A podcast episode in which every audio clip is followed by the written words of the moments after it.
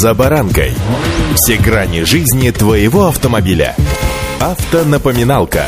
Комментарии экспертов. Советы по обслуживанию автомобилей в программе «За баранкой». Большинство из нас стремится к индивидуальности. Мобильные телефоны сегодня персонализированы, везде личные кабинеты, ну, понимаете, о чем я, да? Сегодня о страховке на наши автомобили. С вами за баранка Александр Карпов. Здравствуйте. Автомобильные факты.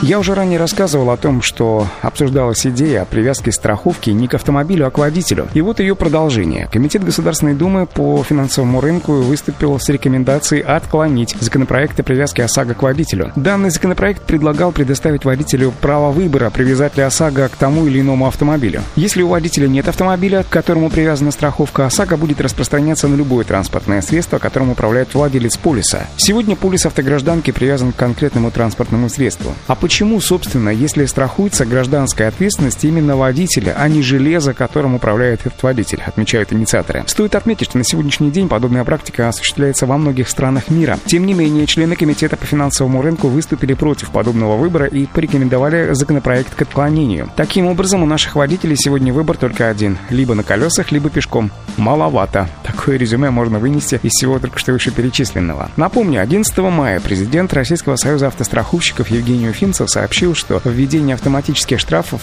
для водителей без полиса ОСАГО должно защитить добросовестных автовладельцев и таким образом снизить стоимость страховки. По его словам, на сегодняшний день по российским дорогам передвигается чуть более 10% автовладельцев, которые не имеют полиса ОСАГО. Глава Российского союза автостраховщиков считают, что эту долю можно значительно снизить, если штрафовать водителей по камерам за отсутствие полиса. Это означает, что снижение количества водителей без полиса ОСАГО повысит защиту имущественных интересов владельцев автомобилей, которые пострадали в ДТП.